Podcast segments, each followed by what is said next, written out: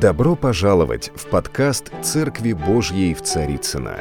Надеемся, вам понравится сегодняшнее слово. Спасибо, что вы с нами. Знаете, в разные времена, времена бывают разные, и история человечества показывает, что, что всегда были какие-то лихолетия, всегда. Но церковь точно так же. Во все трудные времена, в любые, и в легкие, и в трудные, она существовала. Потому что она никогда не основывалась на человеке. Она всегда основывалась на самом Христе, на откровении. Не на логике человеческой, но на откровении. И э, такое, конечно, представление меня неожиданное. Вот, э, спасибо, Виктор, так как-то я даже не знал, что какой-то, каким-то образом я оказал влияние на тебя.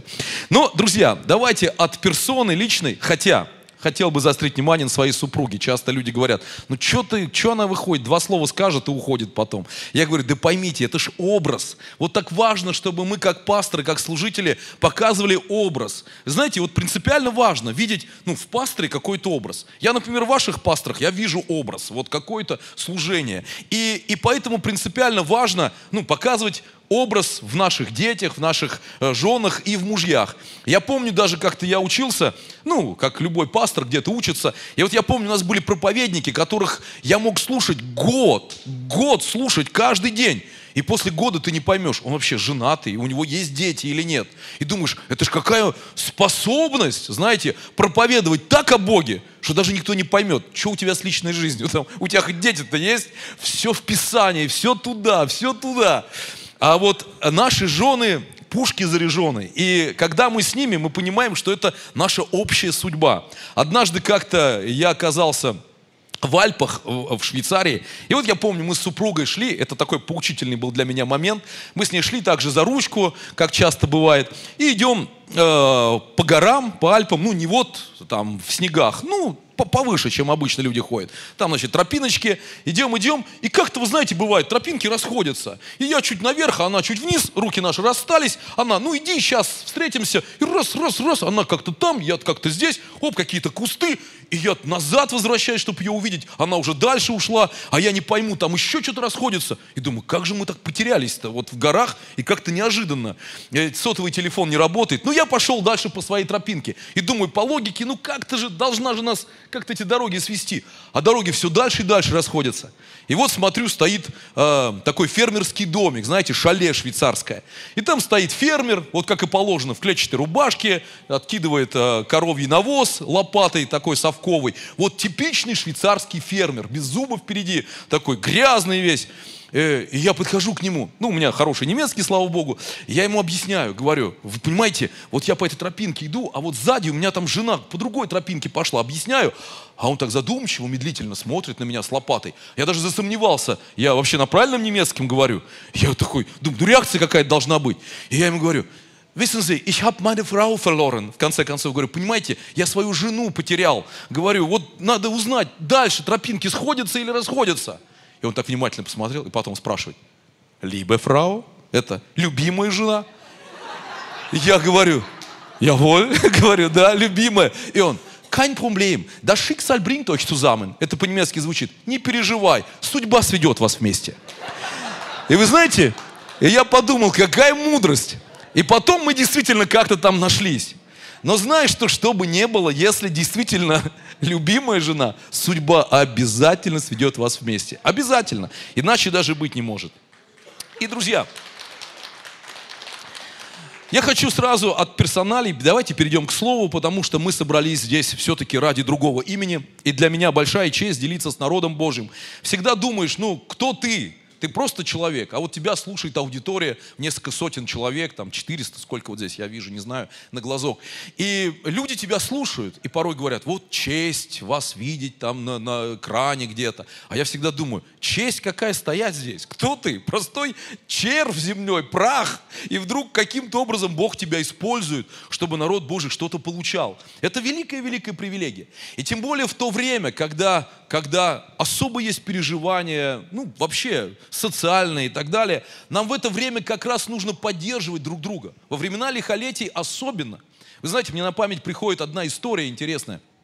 История, которую я еще помню со времен школьной программы когда еще в школе учились, учились, и вот был такой один из социалистов-утопистов, известный, это Агюст де Сен-Симон, французский аристократ, который писал произведения о лучшем будущем. 18 век, Франция, представьте, эти перья, Версаль, и вот он аристократ, молодой мажор во дворце своем пишет произведения о лучшем будущем. Ну, такие небольшие эссе пишет, как все будут жить в равенстве, прекрасной стране, но он забывал, что тут же нищета живет, вот французская нищета, которой есть нечего, а он на бале натанцуется и потом опять что-то пишет. Ну, молодой парень совершенный.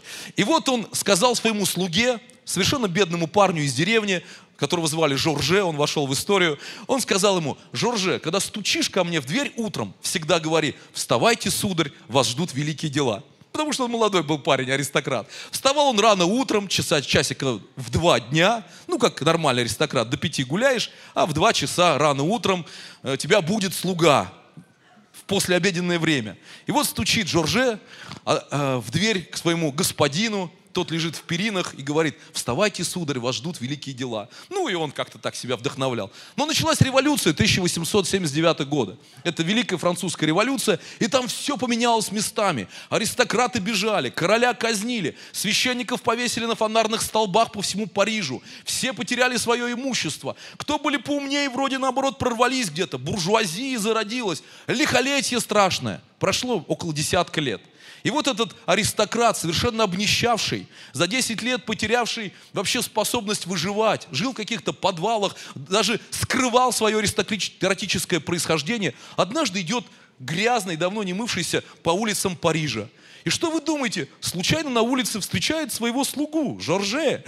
А Жорже за эти 10 лет как-то сноровился, открыл магазинчик, небольшую фабрику, производство и даже обзавелся неплохим домом где-то в Париже. И вот он встречает своего господина. Когда люди встречаются в такие времена, обычно происходит момент мести. Помнишь, как ты издевался надо мной? Помнишь, когда я был нищим, когда я служил тебе слугой, а ты вставал в два часа дня? Обычно так. И обычно заканчивалось очень плохо. И вот они встречаются. Слуга и господин. Господин обнищавший, просто бомж, и уже состоявшийся слуга.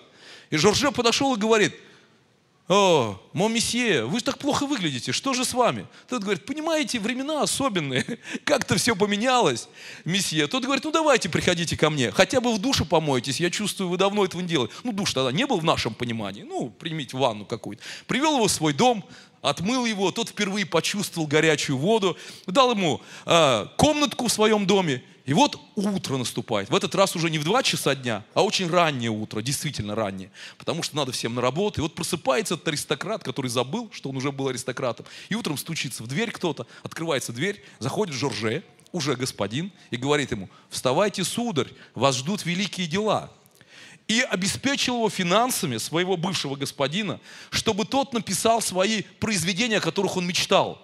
И вот таким образом Агюст де Сен-Симон состоялся как известный философ, потому что жил у своего слуги на его обеспечении. И я подумал, думаю, что же правил этим парнем, который вместо мести поддержал даже своего господина в его мечтах – знаете что? Он просто был верный христианин, оказывается. История об этом говорит. И когда Август де Сен-Симон спрашивал, почему же, сударь, вы не стали мне мстить, как многие другие? А он говорит, ну, во-первых, вы были хорошим господином, во-первых. А во-вторых, моя вера не позволяет мне мстить. И я думаю, как прекрасно. Как замечательно, когда во времена даже смены вот всевозможных парадигм мы вспоминаем лучшее и поддерживаем друг друга. Вот не этому ли учит нас Господь? И моя тема, она называется «Возлюби Господа Бога твоего». Все очень просто, все банально. Знаете, дальше банальности не бывает, но настолько же глубоко и сильно. Друзья мои, вот такая тема «Возлюби Господа Бога твоего». Я как-то пришел к ней совершенно размышляя, просто размышляя. Я как-то вот читал однажды статью, какую-то статью, и вот в этой статье рассказывалось о террористе-смертнике, э, религиозном фанатике. Он там сотворил во имя своей религии ужасные вещи и погиб. И вот, соответственно, я думал, слушай, вот этот парень сделал какие-то страшные вещи. Он, очевидно, не искал денег, не знаю, земных он ничего не искал, вещей. Вот, он сотворил это ради своего Бога. И я думаю, значит, можно как-то, люди какие-то настолько, настолько фанатичные, готовы умирать и убивать. за своего Бога.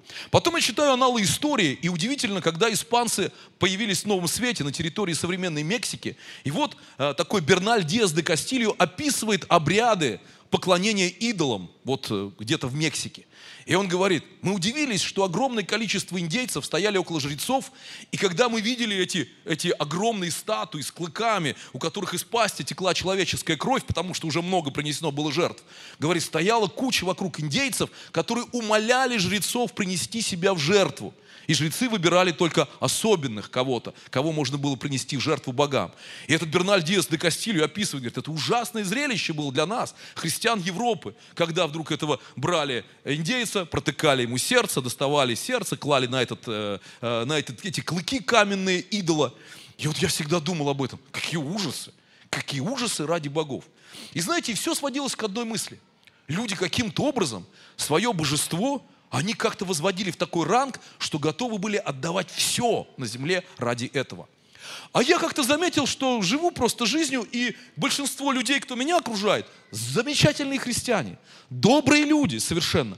Но мы каким-то образом приходим в церковь, чтобы нам стало хорошо. Поправить свое ну, здоровье, мы же молимся за исцеление, мы молимся о том, чтобы финансовое было процветание, и это нормально. Это нормально, что мы хотим блага нашим детям. Но никто, даже самый, самая, знаете, э, нищая бабушка никогда не ставит свечку за то, чтобы сын, сыну стало хуже. Или там заболела свекровь. Они все говорят о том, ну пусть дочка поступит в университет, сынок выздоровеет, пусть выйдет замуж, женится там и так далее. То есть самое лучшее желают своим детям и поэтому ставят свечи, молитвы их так, таковы. Мы хотим лучшего, и это неплохо. Это замечательно. Мы хотим исцеления, здоровья, э, зарплат.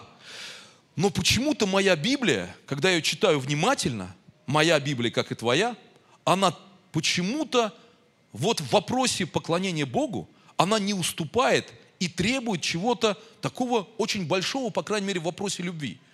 И вот написана история. И вот один законник, Лука 10 глава, 25 стих. Написано, и вот один законник встал и, искушая его, сказал. Во-первых, давайте обратим внимание. Законник. Законник – это человек закона, он знал Библию, он знал Ветхий Завет. Это был религиозный деятель, очевидно. Подошел к Иисусу и задал ему вопрос, искушая. То есть, очевидно, а знаете, что такое как в вопросе искушения? Как правило, пытаться подловить человека, то есть он скажет неправильно с его точки зрения или с точки зрения вот общественного сознания. Он сейчас мы ему зададим вопрос, и он скажет что-то не то. Подразумевая как раз вот это. Сейчас скажу, ну что самое главное? И он что-нибудь скажет. Самое главное, чтобы детки были здоровы. Самое главное, чтобы деньги у нас были, чтобы Израиль процветал, чтобы мы политически были свободны. Ну там масса-масса вариантов. И в его сознании это было все неправильно. И он задает этот вопрос и говорит, учитель, что мне делать, чтобы наследовать жизнь вечную? Вот что мне делать? Иисус сказал ему в ответ, знаете, что интересно? Он хорошим пользовался приемом Иисус. Он часто вопросом отвечал на вопрос. Это очень часто. Вы заметите, в Библии постоянно его спрашивают, а он им в ответ. И он говорит, в законе что написано? Как читаешь? Говорит, а вот у тебя в законе там, не даже не твое мнение мне интересно, и даже не мое, в законе, вот что ты читаешь? И он сказал в ответ, возлюби Господа Бога твоего всем сердцем твоим, всей душою твою, всей крепостью твою и всем разумением твоим. Ну и потом ближнего, как самого себя. Знаете, что интересно? Интересно, что законник, он, собственно, услышал от Иисуса элементарную идею. Иисус говорит, на поверхности все лежит. Понимаешь, парень? И даже твое сердце говорит об этом, что это лежит на поверхности. Самое главное у нас, что бы ни было в нашей жизни, это, это Он, Творец нашей жизни. Если язычники способны э, посвящать себя языческим богам, если люди готовы каким-то образом отдавать там свои жизни ради каких-то своих странных идей, земных или еще каких-то, то тем более мы, не можем ли жизнь прожить так, чтобы во главу угла поставить Его? И вы знаете, не то, чтобы я каким-то сложным размышлением пришел к этому выводу, но я просто осознал, ребята, у нас жизнь 70 лет, ну максимум 80. Ну, максимум 80, ну, ну 90. При большем там старании, ну, может, до 100 кто туда дотянет. Ну, вы знаете, статистика смертей звучит удручающе все равно. Оказывается, из 100 человек умирает 100. Вы заметили? Все равно, вот как ни крути. И до 100 лет доживает, оказывается, один человек из 10 миллионов. Так что в этом даже зале шансы дожить до 100 лет у нас с вами крайне малы. И у меня тоже эти шансы очень малы. И когда я это все осознаю, я понимаю, с него все началось. Вот здесь какая-то суета на земле, ее много, там что-то суета, суета, сует, что-то мы стараемся, двигаем, передвигаем, кого-то любим, ненавидим. Страсти все здесь, на этой земле. Проходит 78 лет, 80 лет, 90 может быть, и пук, и мы опять ушли отсюда. Ради чего тогда все это? Мой, знаете, философский ум даже этого не выдерживал. Я помню, я всегда размышлял, думал, еще когда я был в миру, думал, кошмар какой. И я доводил себя до, до, до, знаете, экзистенциальных страхов ужасных. Вот как-то люди приходят ко Христу по какой-то причине. Любой приходит. Он там заболел, кто-то попал в зависимость. У кого хотя есть причина. И вот я в миру даже был человеком, который, ну я тяжело, вот, понимаете, тяжело я пил. Вот я помню, вот я выпивал в миру, тяжко мне это давалось. Я каждый раз мучился, думал, да кто ж придумал эту водку, ну страдаю, прям не могу, опять надо пить с друзьями. Курил, ну тоже тяжело. Болел? Нет. Наркоманом был? Нет. Де, родители любящие были. Чего я пришел ко Христу? Да вот из-за этого осознания – Зачем я здесь эти 70-80 лет? Я страдал от этого. И помню, начитавшись Артура Шопенгауэра, вообще помнил, понял, что вообще меня крышкой можно накрыть. Поступал в университет, читаю Артура Шопенгауэр. Шопенгауэр говорит, ну, Артур такой интересный, у него э, пессимизм, философия пессимизма. И он говорит, нет никакой на земле причины, ни жить, ни радости, ничего нет причины. Ничего. Артур Шопенгауэр самый честный философ. Кстати, если вы почитаете любую мировую философию, вы убедитесь, что вот любая философия без Христа, она так или иначе заканчивается пессимизмом полностью. Потому что хорошо то, что хорошо кончается. А чем кончается жизнь? Смертью. Поэтому какой смысл в том, что солнце взошло, оно все равно зайдет? Какая радость от рождения детей? Они все равно однажды состарятся и умрут. Какая радость от дома, все равно он разрушится. Это не мои слова, это Шопенгаура. И когда на него смотрели там люди и говорят, слушайте, с таким мозгом тяжело жить. Если нет ничего, какого смысла, возьмите, застрелитесь. Шопенгауэр говорит, я бы застрелился, но в этом тоже нет никакого смысла. И я читаю, думаю, кошмар какой! Какой ужас! Понимаете, от всего этого. И потом, открыв страницы Библии, впервые встретившись с верующими людьми, вдруг у меня все сознание поменялось. Потому что Христос в Библии, Он говорит, а вот если ты определишь, почему ты сюда пришел, и не безмозглая вселенная бросила тебя и не выплюнул тебя костер, как бессмысленную эту искринку, а у него есть смысл в твоей жизни, все встает с, с головы на ноги, потому что он тебя создал с причиной. И даже если все сгорит, и солнце погаснет, и земля сгорит, все дела на ней сгорят, моя Библия говорит, я создам новое небо и новую землю. Я думаю, от сила какая! Думаю, даже есть смысл и в смерти, и в доме, который там ты построил, он разрушился. Все равно каким-то образом есть смысл. Но при одном условии – при одном, братья и сестры, потрясающем условии. Да, все будет хорошо в конце. В Библии говорит, все будет хорошо, но не у всех. Только по одной причине. Если мы поняли, кто нас сюда привел и ради чего мы здесь оказались. Если наша любовь к Богу определится вот этим, Господи, да все вокруг Тебя крутится и существует. Вот я пришел так ко Христу, я не знаю, как все другие. У меня не было никаких, правда, проблем. Вот я не помню, какие-то были проблемы. Я просто, у меня был смысл какой-то. И вот помню, помолившись молитвой покаяния 17 июня в 7 часов вечера в 1993 году, я помню, что как что-то сошло на меня, и я думаю, Господи, вот теперь все приобретает смысл. Все, каждое страдание, каждый шаг, все имеет какой-то вселенский смысл, потому что все от Тебя. Вот и все. Я вышел на улицу такой счастливый, был готов обнимать каждое дерево, целовать каждую проезжающую машину. Наполнилось сердце любовью и радостью. И вот Иисус здесь вот эту вещь определяет, говорит, что самое главное? Возлюби. Знаете, люди, большинство проблем, они не знают, как любить Бога. И вот мой Иисус говорит в Иоанне, Иоанна 5 глава, 42 и 43 стихи. Страшные вещи говорит. Иисус говорит, Иоанна 5, 42, если кто следит э, за текстом, он говорит, но знаю вас, вы не имеете в себе любви к Богу. Вот проблема где.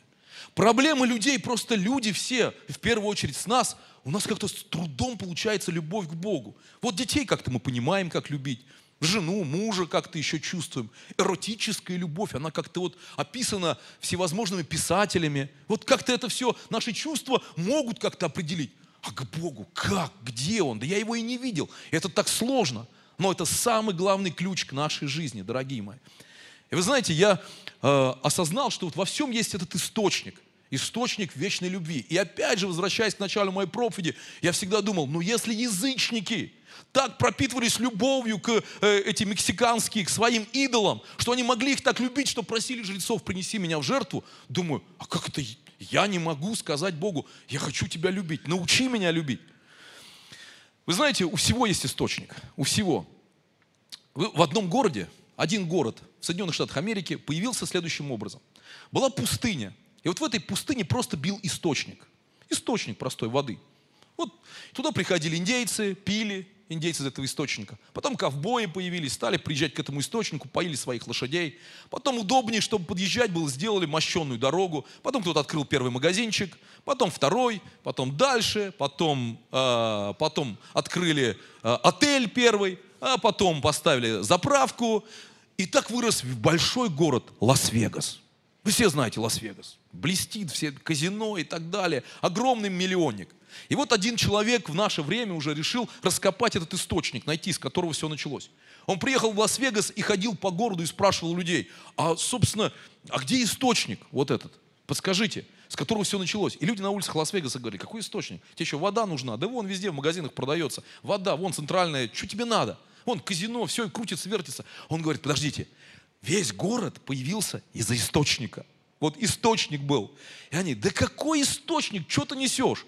И в конце концов он по картам как-то нашел, где этот источник. И пришел к этому источнику и удивился, что он до сих пор там. Он бьет этот источник, только он как-то сливается между домами в городскую канализацию, всеми забытый. И вы знаете, и я когда эту историю услышал, я подумал, вот Христос точно так же. Это был простой парень, обычный из города Назарета, ну или Капернаума, где он там вырос. Соответственно, он был плотник, он был проповедник, который говорил о любви к Богу. Но мы с годами построили надстройку, вторую надстройку. Мы дали друг другу титул титулы, шмиттулы, мы оделись в сложные одежды, иерархическая лестница. Я уже сначала был пастор, потом епископ, потом, может, по карьерной лестнице можно дорасти до архиепископа, потом там до папы, потом суперпапы. Это все возможно по-земному. В принципе, можно. Но вы знаете, что интересно? Но был источник. Был просто источник, с которого все началось. И нам главное не потерять в этом сложном Лас-Вегасе, который мы построим, источник – с которого все началось. Источник Христос, и его мы, от него мы всегда пили и пьем. И поэтому Иисус говорит, знаю вас, вы, вы не знаете просто любви к Богу. И вот я как-то, ваш покорный слуга, однажды пережил такое действие в своей жизни. У меня есть часовенка, я построил себе, ну, не ах какая часовенка, ну, просто такой небольшой домик, но прям часовня у меня на территории дома, чтобы я там молился. Вот так все очень просто. И вот я захожу туда, у меня камень, я положил камень как краеугольный, у меня просто крест один и белые стены, там ничего нет. Иногда я там, кстати, сплю, прям ложусь, там у меня есть диванчик, и я еще сплю там.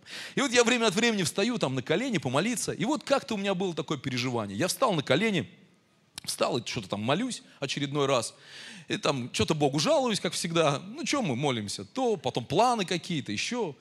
И знаете, такое чувство внутри. Я встал, уже хотел уходить, и внутри чувствую, ты наболтал много, а меня даже не хотел послушать. И какое-то, вы знаете, слово как будто внутри. Я встал опять на свои коленочки, опять и по новой. Господи, благодарю Тебя, Царь, аллилуйя. Да, слава Тебе, слава Тебе. И раз внутри, опять такой диалог внутри. А любишь ли ты меня? Я говорю, конечно, Господи, люблю. Ну, а как не любить? Конечно, люблю. Как же мы все тебя любим. Все, всем колхозам, мы все тебя любим. Ради тебя все, как говорится. Встал только уходить. И чувство опять внутри. Да ты не помолился. Я опять не понял. Опять на колени встал. И сам внутри себя проговариваю. Господи, я люблю тебя всем сердцем, всей душою, всем там чем еще? Крепостью, да, и этим еще чем-то. Разумом, точно. Вот. Аминь. Встаю и внутри помолись опять.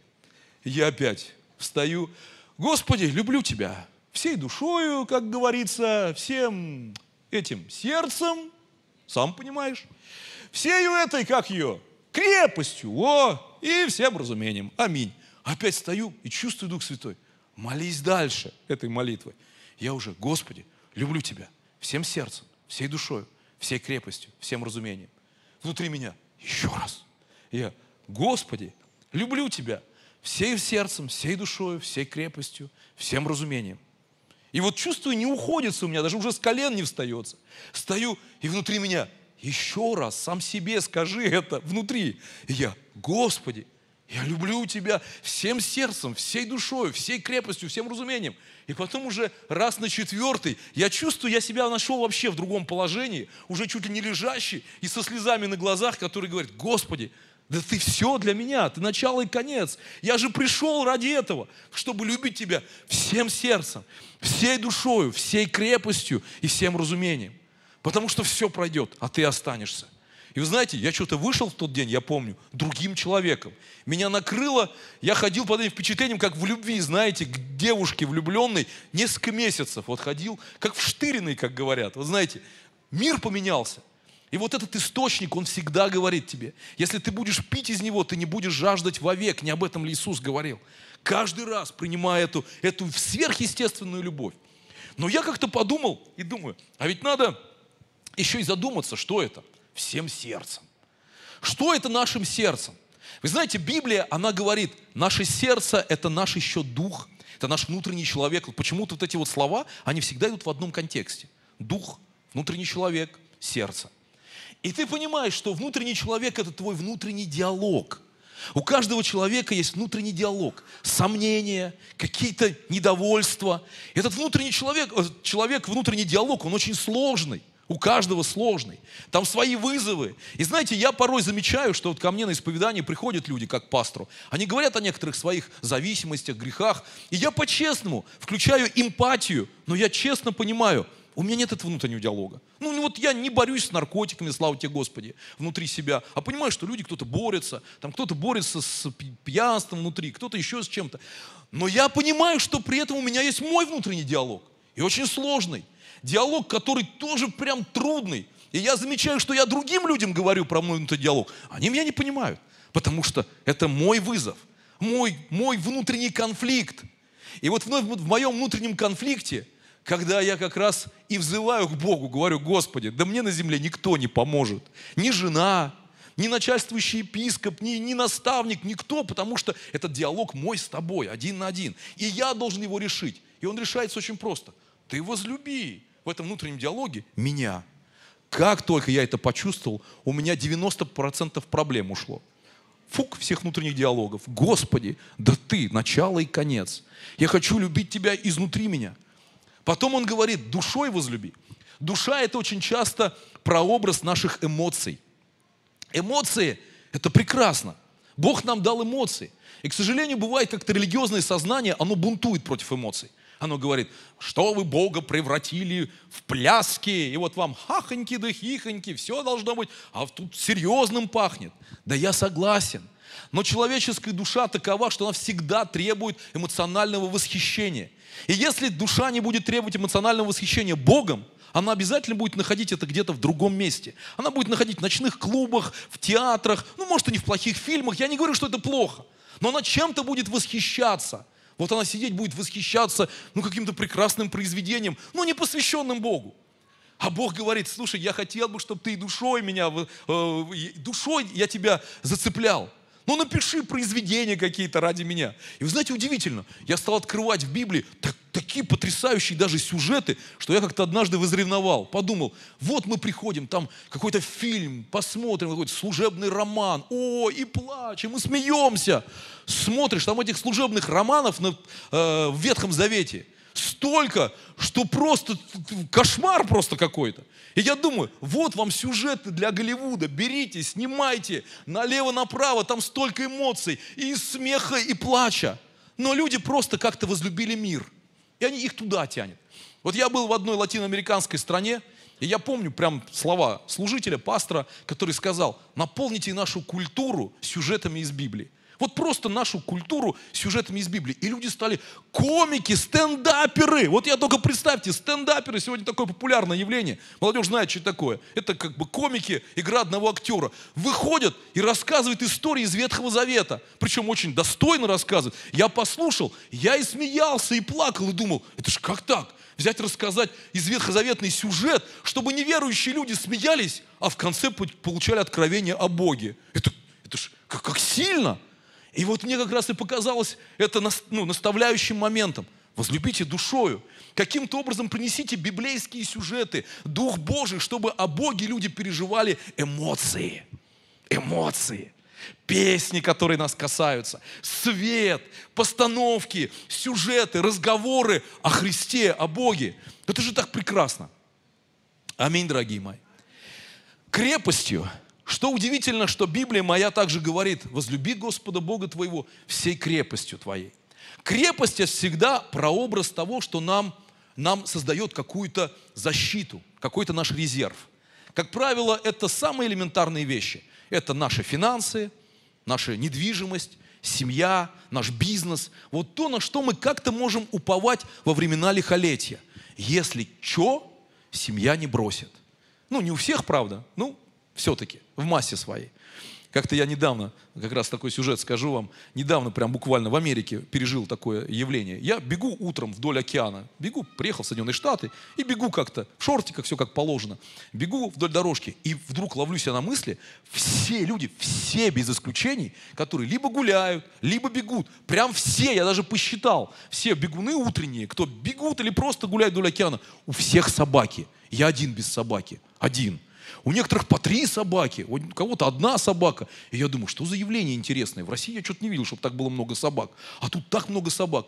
И я остановился, тут что-то разминаюсь, стою. И мужичок стоит тоже такой пожилой, тоже что-то рядом разминается, американец. У него, вот, кстати, честно забыл, одна или две собаки были. Ну, вот тоже собачник. И я стою, и мы разговорились. Американцы народ такой болтливый, спокойный. И я ему говорю – Говорю, слушайте, все с собаками, говорю, вот ну в России что-то без собак. И он такой, и он мне сам задает эту мысль. Он говорит, видимо, у вас в России с семьями все хорошо. Я говорю, что-то не задумывался, а при чем тут собаки? А он говорит, вы знаете, молодой человек, у меня вот была жена одна, Развелась со мной, ушла к другому. Потом вторая жена, говорит, появилась, до сих пор со мной судится. Несколько детей, все наркоманы, все что-то с меня хотят поиметь. И говорит, поэтому в этой жизни, молодой человек, я доверяю только собакам. Собаки в суд не подают, к другим не уходят, верные всегда, говорит. Поэтому я живу вот с собаками. И я думаю, ух ты, мамочки, как сильно, думаю, вот это крепость твоя, собака. Думаю, у меня как-то крепость, ну, жена, дети, как-то посильнее крепость-то, скажем, чуть-чуть. Безусловно, крепость также наши финансы, наш бизнес, наш дом, какая-то крепость, что меня защитит. И Господь вдруг выходит здесь на арену с любовью. Он говорит, ну слушай, ну если ты, ты что, не знаешь, если Бог не защитит дома, то напрасно трудятся строящие его. Пойми, если Бог не защитит твоей семьи, значит будешь жить с собаками, да и та потом покусает. Вот если ты в конце концов не предашь свою крепость в конечном итоге ему, не предашь, то даже это все рассыпется. И знаешь, не надо уповать тебе на свою семью здесь. Я так подумал, думаю, это что же когда-то было и там семьи были нормальные. А потом эта глобализация, она все разъедает, как раковая опухоль. Она везде приходит, и все люди быстро получают откровение о том, что можно все менять. Все менять, и жену, и мужа там, все, все, все, все, все мы меняем в этой жизни. И очень быстро меняем. И есть целые культуры, которые легко все меняют. Мы с супругой как-то попали в, в, в Колумбию, простите, на Кубу попали, и там одно время помогали кубинским пасторам. И вот мы первый раз с супругой прилетели на Кубу, и я не знал, что это страна, где вообще такое понятие семьи очень сложное. Его не выходить замуж за кубинцев, сестры. Они даже не понимают, что такое быть верным женщиной. У них даже в сознании такого нет. Ну, в культуре самой, если он только не будет верующий. И вот мы с супругой, не зная этой реальности, выходим из аэропорта. И знаете, а Куба – это страна эм, старых автомобилей, которые еще были до 59 года, до революции кубинской. Вот все как там застряли, советской эпохи, американские автомобили. Вот они там так и есть. И ты выходишь, эти автомобили красивые, старые, их так много, они все эти «Шевроле» там с 30-х, 40-х годов. И мы подходим к таксисту с Верой с моей любимой, и говорим, и стоит такой мачо, Диего представился, у него майка, загорелая кожа, бицепсом играет, таксист кубинский. И он такой, сеньор, поехали, я вас доведу куда угодно. Болтуны, конечно же, латиноамериканские. Так говорит, если ты знаешь Диего, ты знаешь здесь все, самого президента. Диего не подведет, садитесь, сэр. Мы подходим к машине, у нас подводит к машине. Машина Ford 1947 года. Я смотрю, я такого и не видел никогда. Она еще едет плюс ко всему. И мало того едет, она не тарахтит, она блестит, колеса светятся, кожа в салоне идеальная, руль большой такой, все идеальное. Мы сели, я на передний ряд, Верочка сзади сели, ну, моего испанского хватает, чтобы поддержать нормальный разговор, и вот мы с ним садимся. И я им говорю, Диего, да я так впечатлен, просто это автомобилем твоим так впечатлен. И Диего такой мне, вы знаете, сеньор, я бедный кубинец, не могу позволить себе вторую машину. Поэтому моя машина была по наследству принята от моего отца. Отец получил от своего деда. И поэтому у меня нет другой возможности. Одна машина на всю жизнь. Поэтому я ее лелею, чистю, чищу, простите. Я заливаю там масло вовремя, все меняю, поэтому, потому что у меня одна машина будет на всю жизнь. Я так впечатлился. Я говорю ему, Диего, а ты женатый? Он говорит, да, был четыре раза женатый, да. Сейчас с пятой живу. Ну, вы знаете, сеньор, вы же знаете этих женщин. Как зарет, я не могу, просто я не выношу. Она, куда ходил опять? Я все, я их меняю сразу. Как орет, сразу меняю. Не могу просто. Вот. Сидим. Он мне в ответ спрашивает, а вы женат, сеньор? Я говорю, ну да, говорю, вот жена сзади сидит. Ему даже в голову не пришло, что первая. И он говорит, вторая, третья. Я говорю, да понимаете, сеньор, говорю, Диего, я бедный русский, бедный, говорю, не могу позволить себе вторую. Поэтому у меня одна она, на всю жизнь, говорю. Одна. И говорю, поэтому я ее чищу, мою, как ты машину, масло меняю, денег даю, чтобы она что-то делала с лицом, там, чтобы она, даже если будет рождение 47 -го года, чтобы выглядела как твоя машина, новая, не гремела, не болталась, говорю, чтобы все запчасти работали. Потому что, говорю, мне с ней ездить. Ну, не знаю, хотел сказать, на ней ездить, как у него есть такие аналогии, ну, не знаю. Говорю, вот Диего, а вот, говорю, машины я меняю ровно так, как ты жен. Говорю, как загремит, не могу, прям сразу. Гремит, говорю, вот все, не могу. Я сразу меняю, меняю машину, не люблю. Вот. Диего сидит и молчал до самого конца. У меня такое чувство было, я ему сделал массаж мозга впервые. И вот я так и, так, так и подумал, думаю, друзья мои, у нас с вами крепость, которая наша есть, она в принципе размываема. Но если мы нашу крепость придаем Ему, мы говорим, Господи, вот все, что Ты мне дал, Он требует-то немного, десятую часть мне принесите. Я принесу тебе то, что, Господи, Ты дал мне на это время попользоваться. Господи, да мой бизнес принадлежит Тебе. Я вообще был в шоке от того, что все самые богатые бизнесмены мира, инвесторы, если вы их послушаете вот повнимательнее, ну, наверное, слушали, заметьте, у них всегда, всегда у всех присутствует элемент сверхъестественного. Все до одного. Я слушаю совершенно мирских людей. Они рассказывают, говорят, да, я стал миллионером, и тут есть элемент, только слова, слова другие там употребляют, элемент удачи. Поэтому я в церковь там, или в мечеть, или куда-то несу свои пожертвования, чтобы, ну и там уже начинается, кто там, Аллах ли, или там Бог, ну его какое-то божество, я имею в виду именно этих людей. Они же могут быть представителями разных религий. Но они все понимают, что нужно часть того, что я имею, принести Богу, чтобы у меня вот это можно сказать, удача не ушла. Это, это люди, говорят, светские, ну, просто в каких-то религиях, может быть, может, не посвящены так, как, как мы, Христу. Но даже они это заметили, то тем более мы, которые говорят, Господь говорит, ну, если я тебя требую простого, возлюби меня, ты же приносишь ему. Поэтому все эти вопросы в церкви совершенно неуместны. А почему мы должны жертвовать? А что за, за пожертвовать? А зачем это все? Христос любит щедрых людей. И Он говорит, ты возлюбишь, возлюбишь меня крепостью своей. И последнее, самое потрясающее, наверное, для меня и удивительное, неожиданное в этом контексте, Он говорит, разумением своим. Разум – это наша логика, это наш разум. И вы знаете, сегодня мир как никогда так логичен, так последователен в своем разуме. Сегодня акцент люди делают на образование. И удивительно, даже уже статистика есть. Чем выше образование в странах, тем меньше процент верующих людей. И напрямую это связывают с тем, что люди, начинающие думать, как правило, перестают верить в Бога. И я подумал, какая банальность, какой обман. Потому что люди, которые как раз добились самых высоких степеней в научном мире, они оказываются верующими. Что за парадокс? Читаю Стивена Хокинга, который там э, астрофизик, который показал ту всю вселенную с ног до головы. И вдруг вижу, у него постоянные диалоги, внутренние вот эти диалоги с Богом. И вдруг право, правая рука его, некий Пейдж, астрофизик мирового масштаба, с которым они вместе писали все эти работы. Читаю просто в Википедии. Евангельский христианин пришел к вере после того, когда там рассчитали очередные там эти э, межзвездные галактики. И он пришел к вере, осознав, что это не могло появиться само собой. И сегодня, прям написано на страницах где-то там в Википедии, что является активным верующим, проповедником и так далее. Астрофизик! Значит, человек смог свой разум подчинить Богу. Он говорит, Господи, мой разум, он может запутаться как угодно. Моя логика может меня завести в самые темные уголки там какой-то логики и сознания и меня обмануть. По этой причине даже там на страницах Библии говорит Господь, возлюби меня разумением твоим, разумом просто. Почини свой разум, свое сердце, свою науку, чем ты занимаешься, что Бог все равно выше этого всего. Он выше. Поэтому, ну что ты там, крутишься на своем уровне.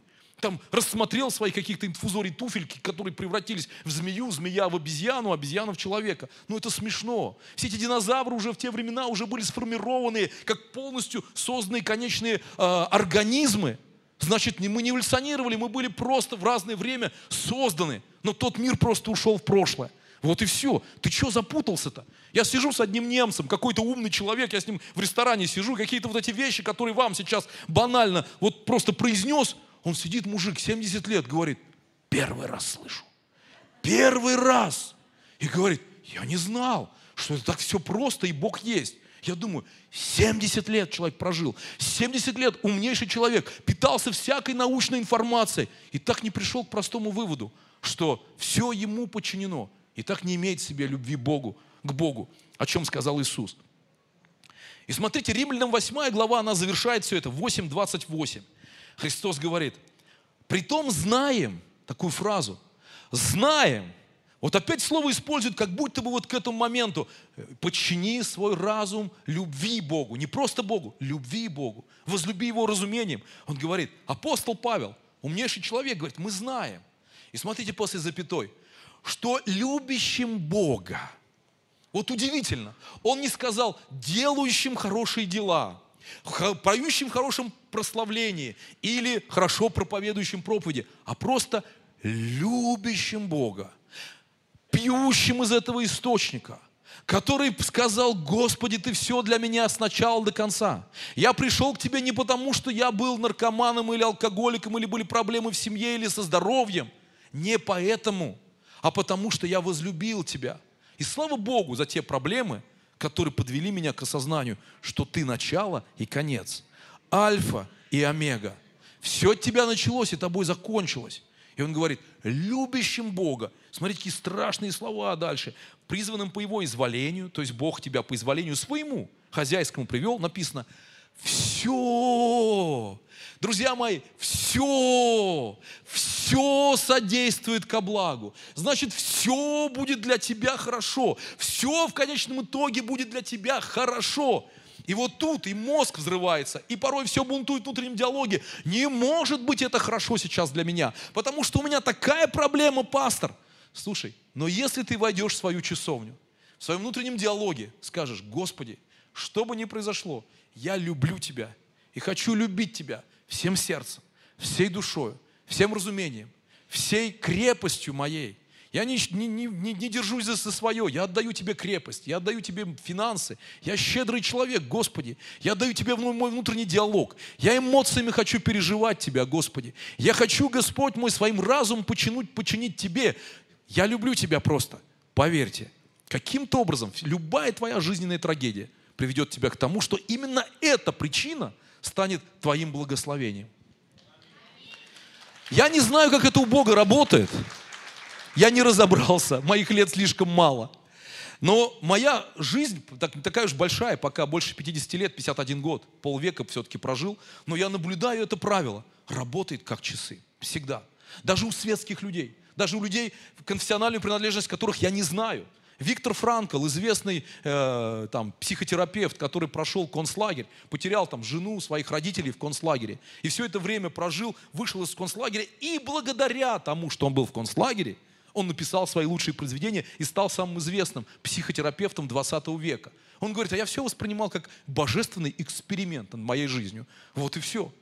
Ник Вуйчич, который приезжал в Нижний Новгород 4 года назад к нам в город, мы собрали целый стадион, 4 тысячи человек под него. И вот он без рук, без ног там проповедует, люди там и плачут, зал. У нас фотографии до сих пор сохранились. Наши фотографы фотографировали людей, зал просто, там, там, там огромное количество неверующих людей, там и слезы, и сострадания. И потом я сижу с Ником Вучичем, сидим с ним в ресторане, и он говорит мне такие слова. Он говорит, ты знаешь, а я проповедник-то такой, заурядный. Говорит, что-то такого великого я особо не говорю. А знаешь, почему люди говорят, идут на меня? Потому что у меня нет рук и ног. А если бы они у меня были, да я бы даже в своем австралийском городке не состоялся. Я там был бы никому не нужен. Но когда у меня нет рук и ног, люди слушают мои слова с большим энтузиазмом. Знаешь, говорит, почему, Павел? Потому что я им даю надежду. Надежду. Потому что если у меня нет рук и ног, и я счастлив, то тем более они могут с руками и ногами. А говорит, а я в свою очередь состоялся, потому что Бог так запланировал, чтобы у меня не было рук и ног. Я думаю, вот это теорема потрясающе. И заключаю теперь, заключаю, все, подвожу к единачалию. Когда-то однажды в Израиле была такая ситуация. Стоит народ израильский перед землей обетованной, которую Бог им обещал. И знаете, казалось бы, ну все, собирайтесь, собирайтесь и идите туда. Все. Вот четко совершенно все понятно. И вдруг Иисус Навин говорит своим людям, своим, он говорит, 24 глава, 15 стих. Мне нравится эта цитата, потому что она висит даже у меня дома, в одной, правда, из комнат, не везде, но в одной из комнат висит. Написано, если, он говорит, если не угодно вам служить Господу, то изберите ныне, кому служить. Богам ли, которым служили отцы ваши, бывшие за рекой. Он говорит, ну смотрите, знаете, что, что в этих словах, какая глубина? Он говорит, ребята, ну сегодня выбор религиозных услуг большой ну, большой. Даже Павел Алексеевич начал с того, что есть какие-то там религиозные системы, в которых там можно посвящаться. Сегодня информационный шум такой сильный. Сегодня в Ютубе можно найти все проповеди всех проповедников мира. От, от любого божества. Вот верующих в гуся до верующих в инопланетян.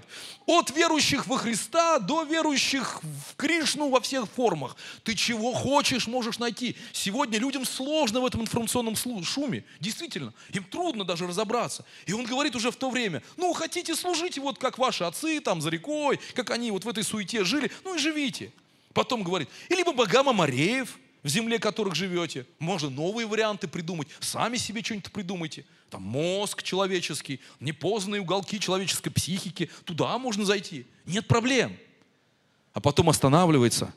И я думаю, так достаточно эмоционально, как я люблю, как раз эмоционально, и говорит, а я и дом мой, мы будем служить Господу. Он говорит, несмотря на этот информационный шум, он говорит, ребята, другими словами, я определился. Коней на переправе не меняю. Знаете, я 30 лет живу с Господом, 30 лет. Я пришел из неверующей семьи. Мама моя такая была убежденная э, атеистка, коммунистка, ну, не посвященная, скажем, вернее, не, не принявшая в коммунизм, но такая. И она мне, сынок, ты нас так опозорил, когда стал христианином.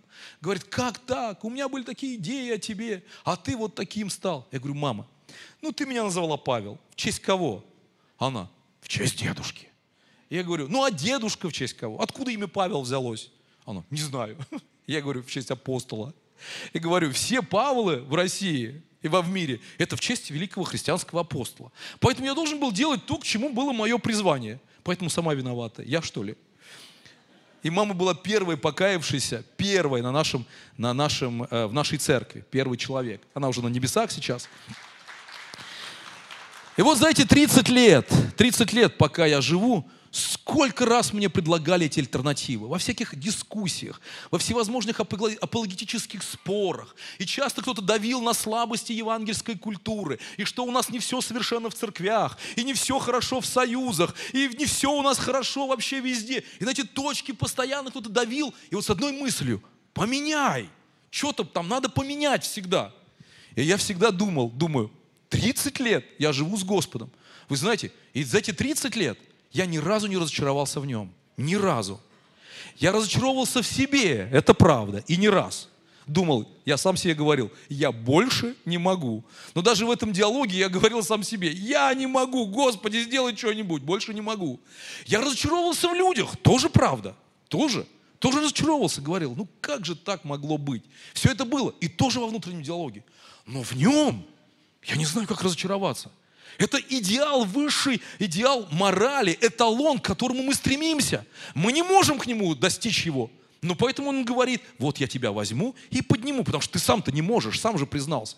И вот в этих во всех апологетических спорах, там, Павел, тут не так. Я говорю, ребята, я не могу э, поменяться. Все. Я и мой дом будем служить Господу. Ну все, есть вещи, которые неизменяемые. Ну что хочешь, ну пили там, пили, ну не, не могу, все. Вот я и мой дом будем служить Господу. Я и мой дом будем служить Господу. Будет нас три человека, ну вот втроем будем служить, я и мой дом Господу. Потому что дело даже не во мне, а дело в том, что, ну, мы возлюбили Его. Аминь, дорогие мои. Давайте поднимемся и на этой волне помолимся. Вернемся к этой мысли. Где Иисус сказал, потом он несколько раз эту мысль уже сам повторял в других Евангелиях. Самое главное в законе – возлюби Господа Бога твоего. Ребята, все этим определяется. Возлюби Господа Бога всем сердцем, твоим внутренним диалогом, всей душою, эмоциями. Это так прекрасно, что у нас в церквях эмоции. Когда нам говорят, у вас все слишком эмоционально, я говорю, у нас вот так, просто отвечаю. Вот у вас так, а у нас вот так у нас эмоциями. Потом возлюби всей крепостью. А, а вы неправильно делаете то-то. Я говорю, я не знаю. Ну, у нас вот так. У нас вот так. Мы вот жертвуем. Мы вот так. Всей, всем разумением своим. Разве ты не понимаешь, это нелогично? Я говорю, может быть, нелогично. Но я свой разум подчиняю ему, говорю, Господи, возлюбить Тебя надо. Вот и все. И когда я так живу, я почему-то вижу, Бог всегда, всегда выводит. И в конечном итоге Он ведь придет на свое вечное царство, которое Он построит по своим собственным лекалам. И мы не сможем его никак определить, никак сегодня на земле понять, но это царство, в которое мы идем. И это единственная причина, братья и сестры, почему мы сегодня здесь. Если есть какая-то другая причина, то, очевидно, ты на каком-то ложном пути. Возможно, что-то тебя снесет. Это единственная причина, почему мы с вами здесь. Аллилуйя. Давайте помолимся. Отец Небесный, мы благодарим Тебя, Господь. Благодарим Тебя за Твою милость и благодать Твою, Господи. Благодарим Тебя, Господь мой. Если кто-то сегодня находится в треволнениях, Господи, пусть сегодня вознесет руки свои и скажет, я хочу любить Тебя, Господи, всем сердцем своим, всей душою своей, всем разумением своим, и всею крепостью своей. Господи, дай мне возлюбить Тебя, Отец мой, всеми началами моими, Господи, сегодня и во все дни до скончания века. Милости Твоей полна вся земля, Господи. Благодарю Тебя, Господь мой и Царь мой, Господь, мы хотим возлюбить Тебя. Отец, возлюбить Тебя всей душою, Господь. С сегодняшнего дня перепосвятиться Тебе, Господи. Сегодня после этого слова, Господи, пусть многие посвятятся. Снова, Господь мой, приносить Тебе жертву, приносить Тебе десятину. Господи, я прошу Тебя, Господь, дай по новой нам увидеть эмоции, которые мы переживаем в церкви, чтобы приносить, Господь мой, культуру в нашу страну, физическую, Господь мой, культуру, приносить, Отец, сюжеты из Писания, сюжеты о Боге, сюжеты из Ветхого Завета, Отец мой. Дай нам в внутреннем диалоге своем, Господь, не запутаться, Отец мой, но всегда возносить Тебя, Отец, возлюбить Тебя, и, Господь мой, и разум своим, Отец, служить, Господь мой, даже в логике, Господь, даже в науке, прославляя Тебя. В конечном итоге, поднимая свои руки, говорить, что даже наука вся, все от Тебя, Господи. Все Тобою движется и существует. Аллилуйя. Аминь. Дорогие друзья, спасибо, что были с нами. И до встречи на следующей неделе на подкасте «Церкви Божьей в Царицына.